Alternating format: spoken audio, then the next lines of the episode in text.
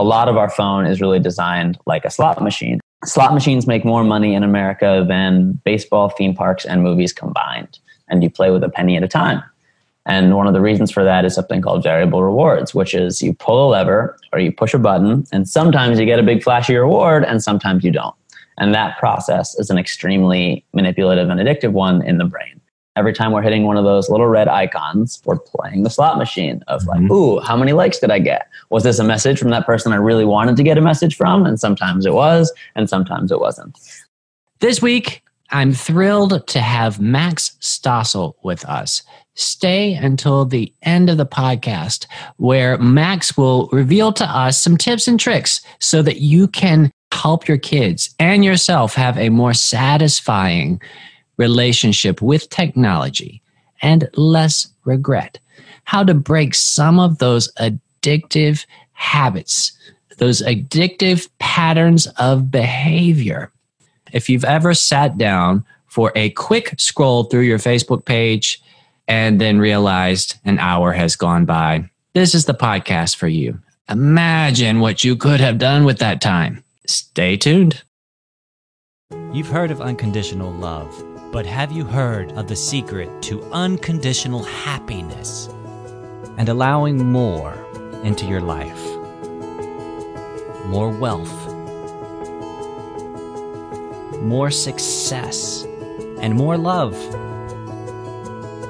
More freedom in your life right now. Welcome to the Happy Bar with Israel Savage.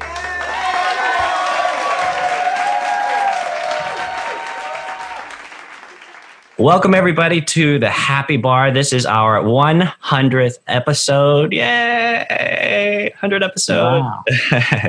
very excited about that, and also very excited to have a special guest with us, uh, Max Stossel.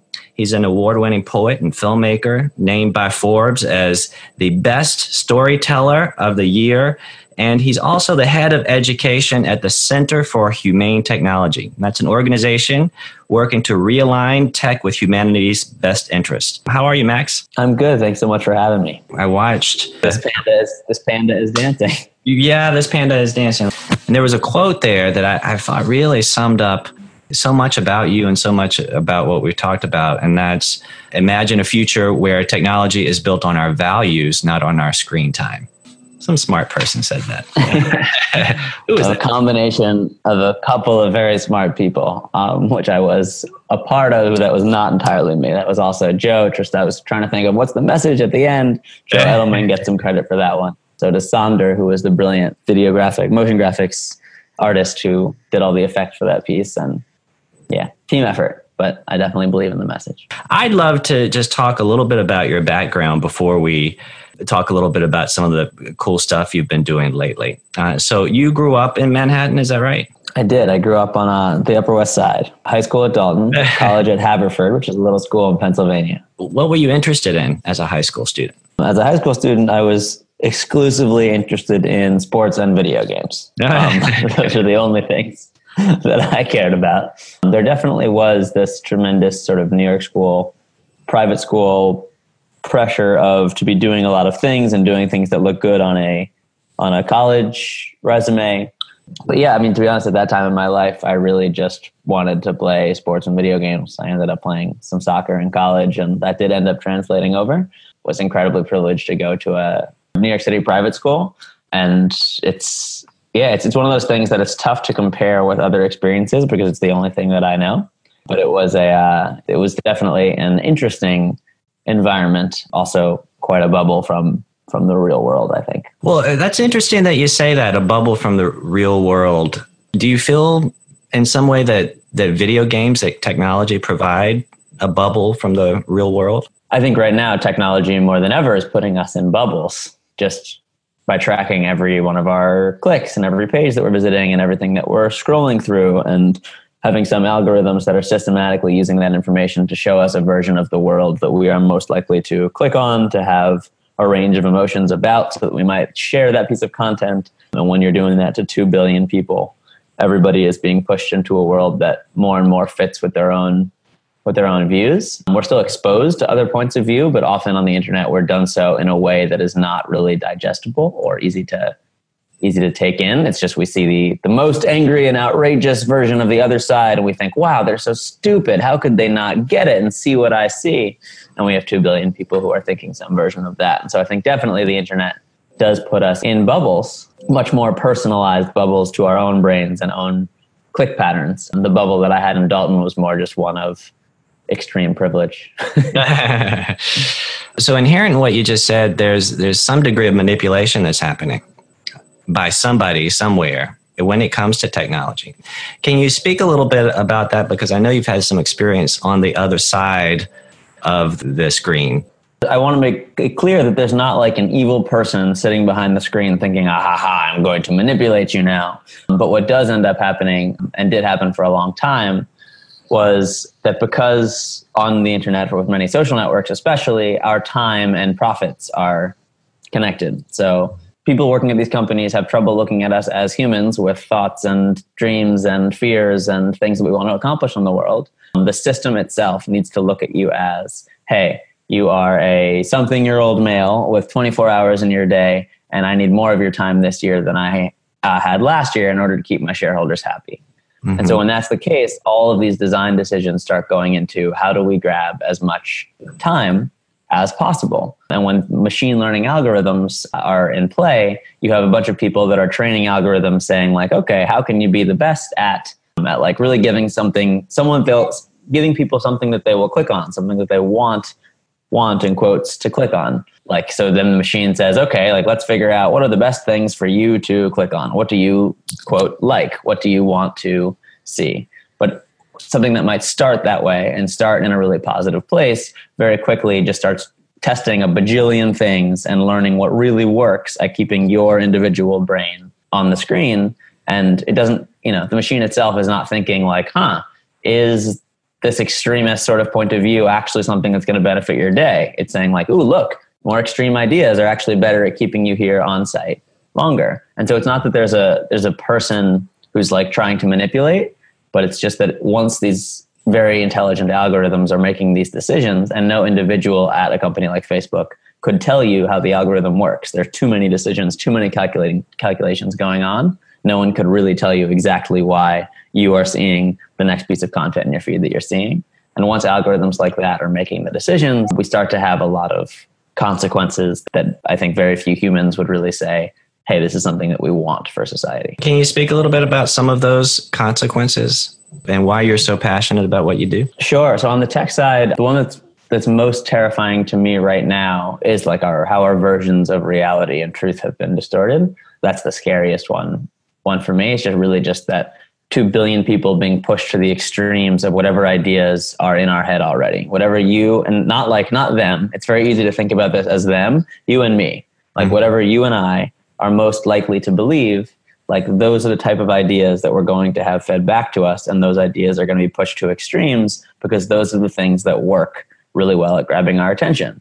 Mm-hmm. If you land on a YouTube video about vegetarianism, the algorithms will naturally push you towards veganism, and then you shouldn't have any anything from bees because honey and you know honey products are that are harmful to bees. Like whatever idea is in your head, you're going to be pushed to the extreme of that idea. And what does a world look like where two billion people are being pushed into that. Do you think technology has played a role in the divisions that we see in politics, the divisions that we see even between ourselves and ourselves? 100% I do. This is the type of thing that it's very hard to statistically prove in any sort of causation. It's really hard to prove, like from a research standpoint, that that's what's going on. Um, it is absolutely my hypothesis that is what's going on. It's not the only factor. I mean, I think you can look at, particularly in the news standpoint, you can see Fox and CNN also becoming more extreme, like, and these big hubs on TV are also becoming more extreme. It's my hypothesis that most people who work at these organizations are on their phones a lot of the time. The content that they're getting in their versions of the world, I think, are being skewed by these networks. And then, so, you know, these networks are made up of people, these organizations are made up of people who naturally, I think, start to have more extreme views of the world and then start putting out things that are, I think the people at these networks, or some of them, actually believe that what they're putting out is, whether it's central or fair and unbiased But I think just our versions of what unfair and unbiased are are being pushed towards different extremes of what reality is or isn't. What reality is is a whole other rabbit hole to dive into. I absolutely do think that our that technology has played a role in our country's division and the challenge of being able to even have conversations with one another because we're just pulling from different ideas of what reality is. And that scares me because when people can't have conversation, usually the alternative is violence.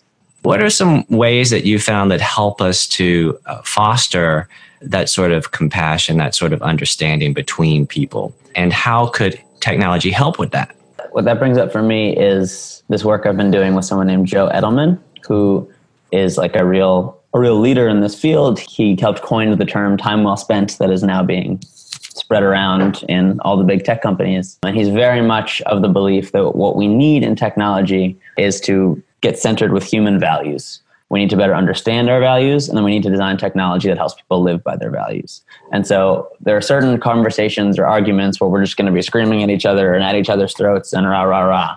But if you can get to what value feels in jeopardy by this thing that's happening in the world, or like, why does this really matter to you? And if you can start having that conversation of like, oh, well, because I really care about safety, being able to act with, uh, act with a sense of personal safety and security. I care about personal agency and freedom. I care about if you can get into why things really matter to people. And those weren't the best examples of values. Um, but if you can really get into why things matter to people, then you start having a different sort of conversation where it's like, oh, well, this is why this sort of thing matters to me, and this is why that matters to you, and I can hear that mm-hmm. it starts to get much hairier when it's here's how it should be and how it needs to be, and this is right and this is wrong. But if we can have more conversations from the place of this way of being, this way of showing up in the world, I have found is valuable for me, and this really matters to me, and it feels in jeopardy or blocked or threatened by X thing that's going on, it's much easier to empathize with that person than it is with most of the conversations that we're having. And unfortunately, most tech is not well designed for those conversations. Those conversations are just easier to have right now in person or when I can see your face and react. And I think it would be very cool to see technology start to shift towards really thinking about, huh, how do we help people live by their values? You're trying to be more creative in your life, more bold in your life, more honest in your life. What does a communication platform look like that is working to help you do that? It would probably look very different than something like a Facebook, Twitter, Instagram. In terms of kids and extremes, what you said about extremes and our country, you know, teenagers are, are I think, prone to extremities. I do a lot of this, a lot of speaking at schools, really just illustrating to kids how, look, like you've been manipulated in X, Y, and Z way when you're not the customer of these products, you are the product itself. And I show them here are some ways that you've been manipulated. And I'm trying to help them understand the differences between the digital world and real life because so much of that leaks out into our real lives. These systems that are designed by a couple of designers in Silicon Valley, they start to have a very real impact on how teenagers see their social relationships and see their lives and see their friendships. There's many people probably know about something called streaks on Snapchat. Mm-hmm. What that is is pretty much that when I send you a message and you send one back to me on Snapchat, and Snapchat is the most popular messaging app for teenagers, when we send a message back and forth, we get a streak. So it's this little sort of gamified system of a point for every time we send a message back and forth every day. And that grows and grows and grows, and it seems harmless. But something very real starts to happen where these kids start to believe, ooh, if we don't keep our streak going, are we really friends? Um, if I don't have a lot of streaks, like, am I actually sort of popular? Am I cool? And you remember how much being cool matters in mm-hmm. in high school. And there's this powerful moment that when I speak in schools where I say like, "Hey, everybody, raise your hand if you use Snapchat," and just about every hand goes up in the air. And I say, "Keep your hand up if you like use." Or sorry, keep your hand up if you use streaks.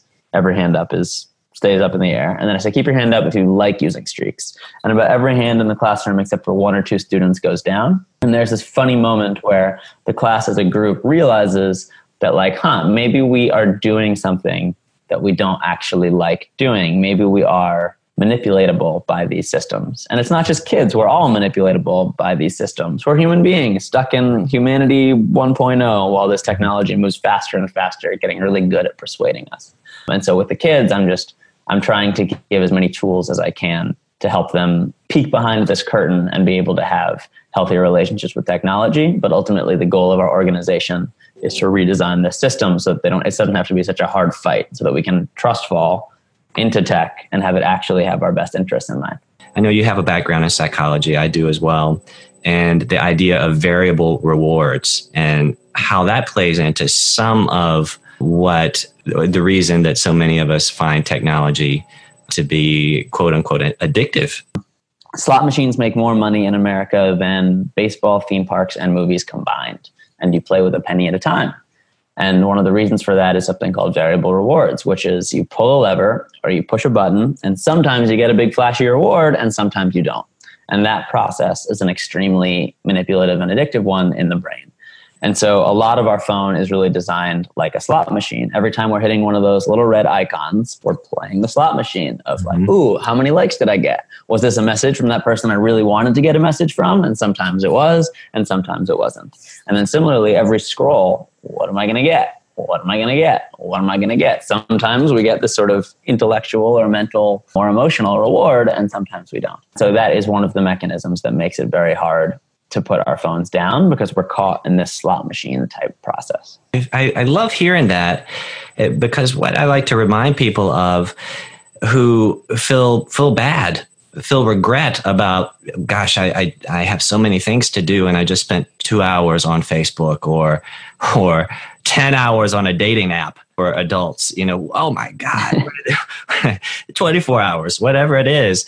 Eh, we feel bad uh, about that and feel bad about ourselves and think we're broken in some way but really our brains are working exactly like they're supposed to it's just that there are teams of people and technology that understand how our brains work and are catering to that with the variable rewards idea that you just talked about. So I think awareness, just being aware that, wow, this is alluring. It's meant to be alluring and it may be more than I can handle because of the way my brain works. Totally. And just understand, you know, and it's not impossible to put this stuff down, like on an individual level but it is i feel like important and this is one of the things i'm trying to help the kids with is not saying like oh this stuff is evil or wrong or like you must not do this it's hey like this isn't really designed for you here are some of the ways that you're probably very likely to get manipulated by these tools. This idea of variable rewards isn't just something that the people who behind our smartphones are aware of. You mentioned television or the internet before. Gosh, you know, CNN, breaking news, breaking news every couple minutes you know and sometimes it's it feels like breaking news and sometimes it doesn't but it's the same sort of thing. Sometimes i'm glad i hung out to find out what the breaking news was and sometimes i'm not. Uh, but when five minutes turns into five hours my ratio between satisfaction and and regret shifts. And since cnn can't you know because they require our eyeballs for their profits they can't say like this is you know maybe moderately important. This is a like this might matter and it might not matter. That can't be the headline. We as a society sort of got accustomed to the way TV handles breaking news, right? The way TV handles those sort of levels of alerts, and we learn to either ignore it or not and take it as seriously as we would. A lot of people sometimes say to me, Hey, is this like so different than it's been in the past? Is this so different from what TV did or what radio did or what the printing press did before it. I really do believe that we didn't carry our TVs around 24 hours a day, seven days a week. Our TVs weren't collecting data on us in those 24 hours a day, seven days a week. And we didn't need to walk inside of our TVs in order to talk to our friends and family members in order to do the work that we have to do in our lives. These, these problems aren't necessarily new but we've poured so much gasoline on the fire with it with all of those things the 24-7 and like the necessity that they have in so much of our lives that like imagine if the alcoholic had to do everything in his life in a bar like that would be very challenging. So it's uh, I, I do think it's a it's a new category of problem that we've hit here. It's not new problems but a new level of these problems. How do you want to structure your day? What's the role of it in your life? How does it make you feel? And that's a really powerful question for parents as well which is if you had asked me when I was growing up, like if I liked Halo, I would say, mm-hmm. yeah, I love Halo. Halo is all that I want to play. Mm-hmm. If you had asked me, how does Halo make me feel? If I were aware enough to answer this question well, I think I would have told you that, like, huh, like, okay, like the first hour feels really fun and exciting, and the next 17 hours feel like addictive and enraged, and I'm just fired up and stressed and hunched over. But so, you know, what role does this serve in our life? Am I using technology or is technology using me? Yeah, and and I think just taking time to reflect, you know, does does this bring me satisfaction? Did my experience just bring me satisfaction or did it bring me regret? Just taking that moment and you know, it may not be the kind of pattern that we can break right away. We may say, "Oh, regret, lots of regret," and then find ourselves right back there the next day, and then back there again. And Yeah. But eventually, I think we, if we take the time to say, "Wow, here I am at this point of regret again," eventually something happens, and, we do have an opportunity to make a different choice or make a choice earlier, so that we don't reach that point. the choice earlier i think is is quite key. And it's also it's mm-hmm. very easy to fall into the shame spiral of like oh like i knew and now i'm still doing this. Rah! like why am i still doing this? I'm the worst. But yeah it's it's it's not easy. I don't want to pretend that it's easy to do this stuff. Big part of the reason that we're doing so much work of trying to change the system from the top is that we only have so much self-control. Human brains do work a certain way. And while we're not completely powerless in the situation we do only have so much that we can do to take care of ourselves. And so it's it's not easy. And i don't want to pretend that it's easy but you're not lost and hopeless.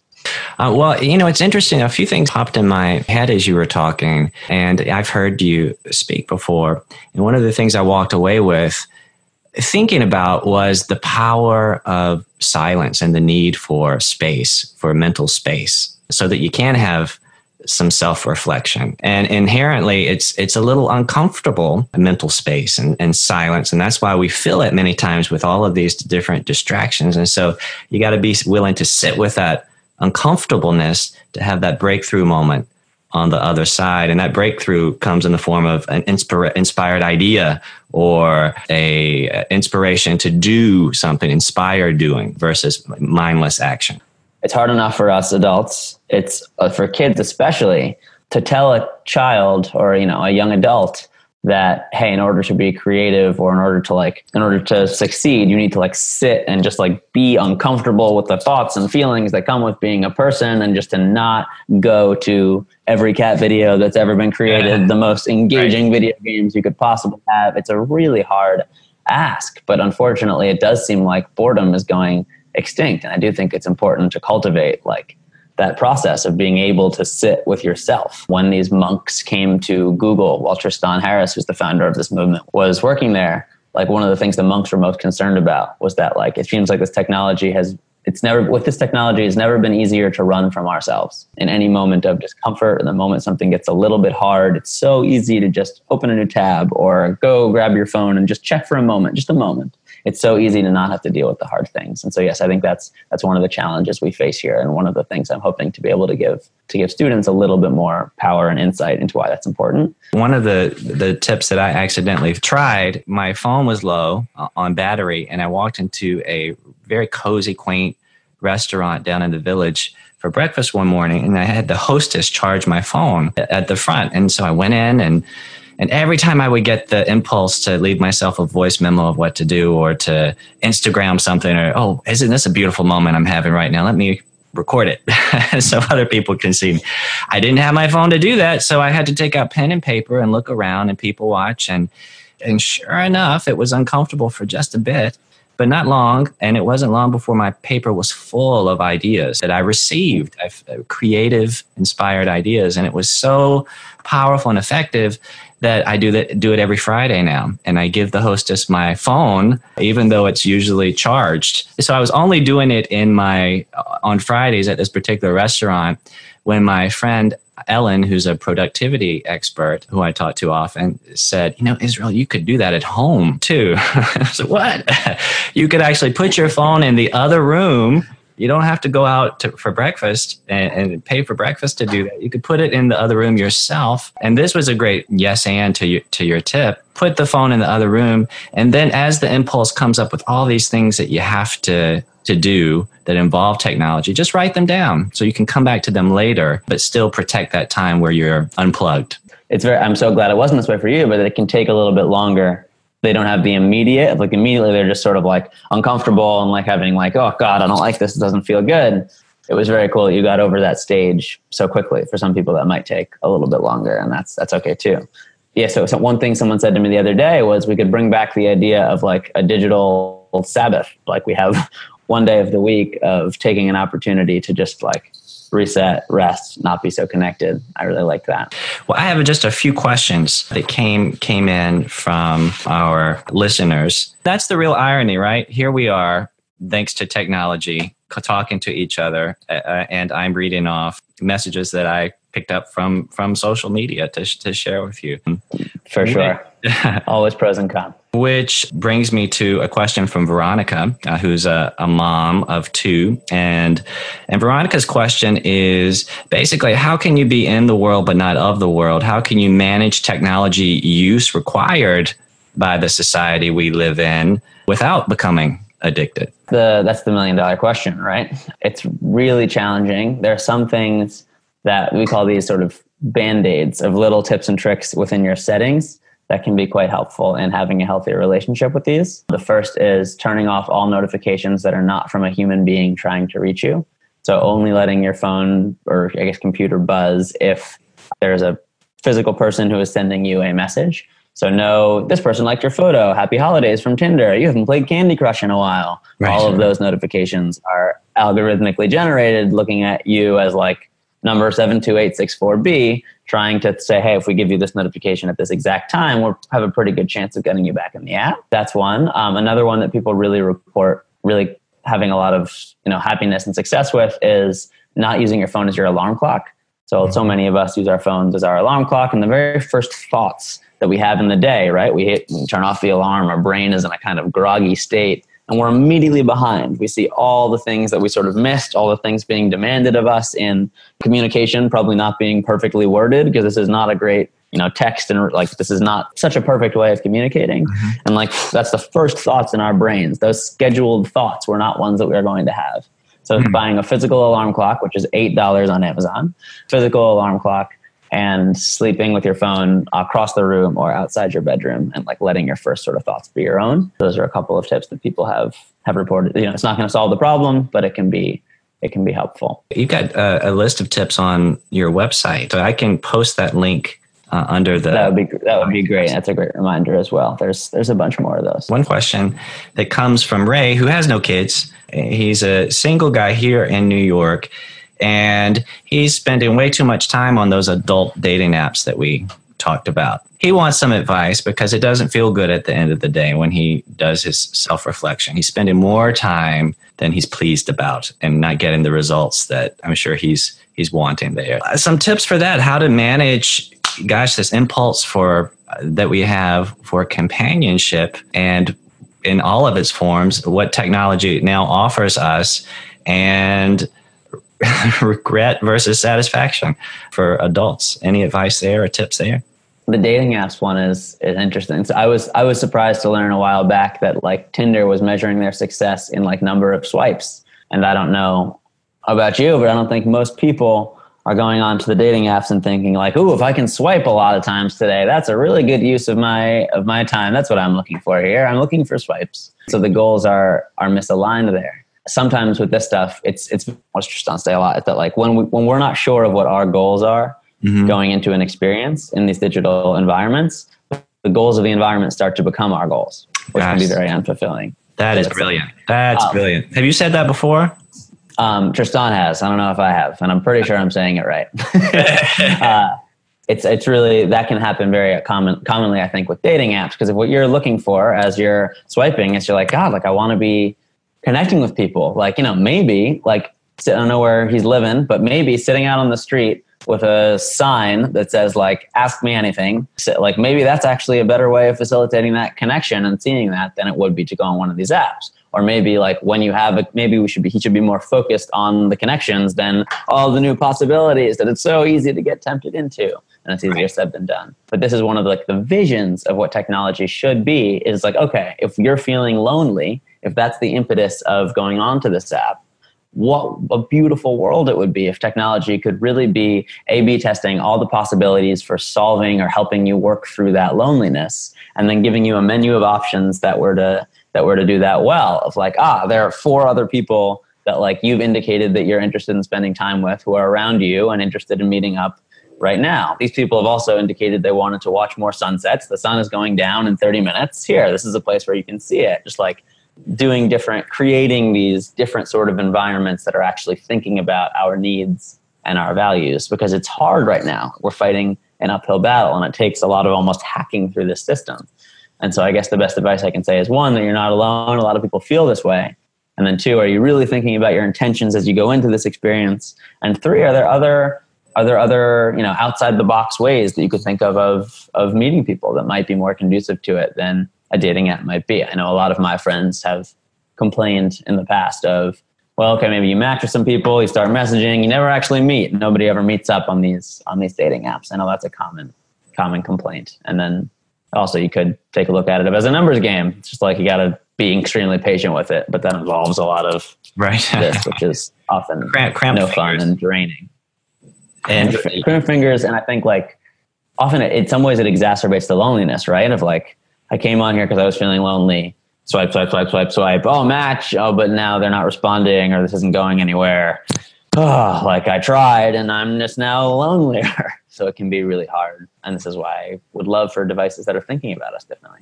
I think you're touching on something that's so, that's so critical. And you said a, a, version of this in the talk that I heard you give.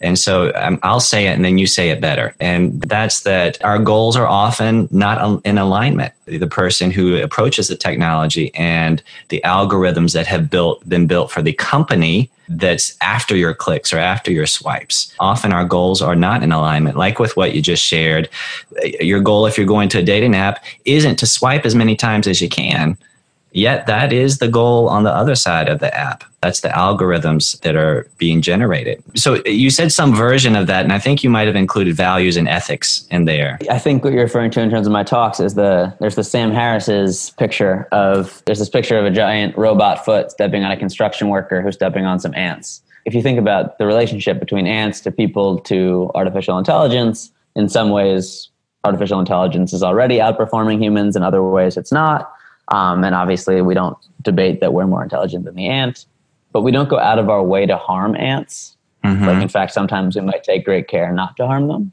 Mm-hmm. But the moment that their goals interfere with our goals, like let's say they want to live their anthill lives and we want to build, we want to do some construction on their site, we annihilate them without question.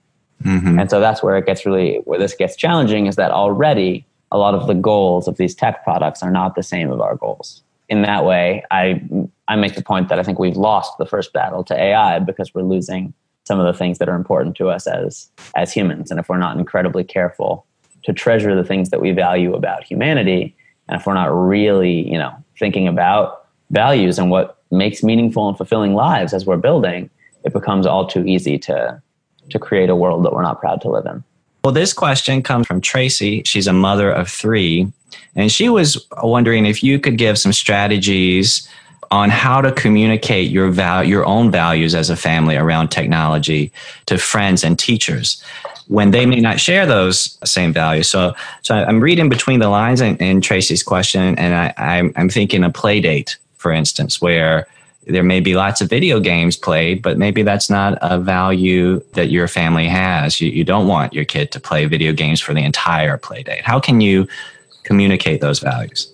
Yeah, this is a this is a common challenge of ultimately you can have the perfect setup in your own household, but you know your kid does not live in your own household 100% of the time. This is I think one of the reasons it's so important to work to get the kids on board with with the values and the reasons why and what's going on behind them. And it's not going to be perfect and there're going to be breakdowns, but to really be able to to instill that. And then and also one of the hardest parts too within your own home is leading by example, right? It's one thing to say like these are the rules in in our house, and it's another thing to whenever the phone buzzes, if you're in a conversation with your child, to have to immediately fall into that trap of looking and breaking that attention. It really is like it's so important for these conversations to be had in groups and this is one of the one of the things that I like most about giving talks to like to parents and teachers and educators this have you know with the kids too it's good too but this one for the parents really is that like we get in a room with a bunch of kids who are in a school and we say hey like what's working? What's not working? And how do we want to proceed from here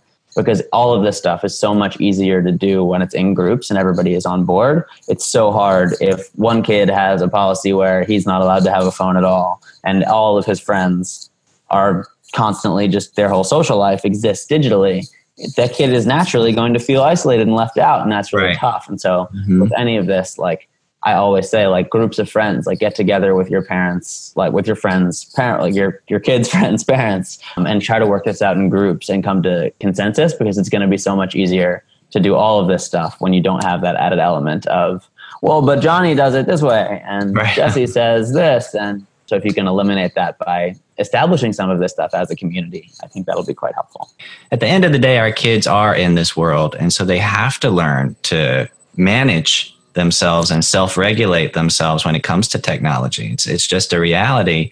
How important is modeling at home for kids that they, the grown-ups model that behavior? How important is that? I, I think it's the most important piece because ultimately that's the kids see what we do much more than what we than what we say, right? Mm-hmm. And so it's solving this and it's hard because we too have our own problems, call them addictions, call them whatever they are with this technology. And so much of our literal lives, so much of our work is on these devices. It can be really hard to model healthy relationships with this stuff. But some helpful tips tips there are things like having like the dinner table, like having one family meal like at least every day and really having that space be a technology free zone and holding true to that can be one really helpful thing. And then yeah, just really showing your own prioritization of real life over digital. Not that you don't ever use digital, but just right. showing that like that time and that focus and giving people you care about your attention actually matters to you. And that's something that you are working to prioritize. Because if we're saying, hey, you shouldn't do this, and we're doing something different, it just just isn't going to land in the same way. It's probably similar to almost anything that you model as a parent. Take drinking, for instance. You know, uh, if you have a glass of wine with dinner, that gives your kids an example of how to drink responsibly versus outlawing all alcohol in your house that may result in a child who doesn't drink at all but it might result in a child who's very curious about drinking and with no real guidance or role model on how to do it responsibly so it sounds a, uh, sounds like technology falls in, in sort of the same place it's challenging because there aren't a thousand engineers on the other side of the alcohol bottle who are updating it every day. Um, right. but I think there are there are similarities for sure. That's an excellent place to end. I think I admire what you do, and it's such important work. If there are organizations or schools that would like to hire you to come and speak to them to educate them on some of what you just talked about, how can they get in touch with you? Feel free to shoot me an email at uh, max at humanetech.com. It is a nonprofit, but we couldn't afford the .org domain. max at humanetech.com is a good email to reach me there. Uh, or my website, you can find me at wordsthatmove.com. That's more of my poetry and storytelling side of things, but it'll still get you to me. If you liked what you just heard, then take inspired action now that's right, act while you are feeling good. And build on your momentum. Schedule your free discovery call with me at instudios-nyc.com forward slash happy bar.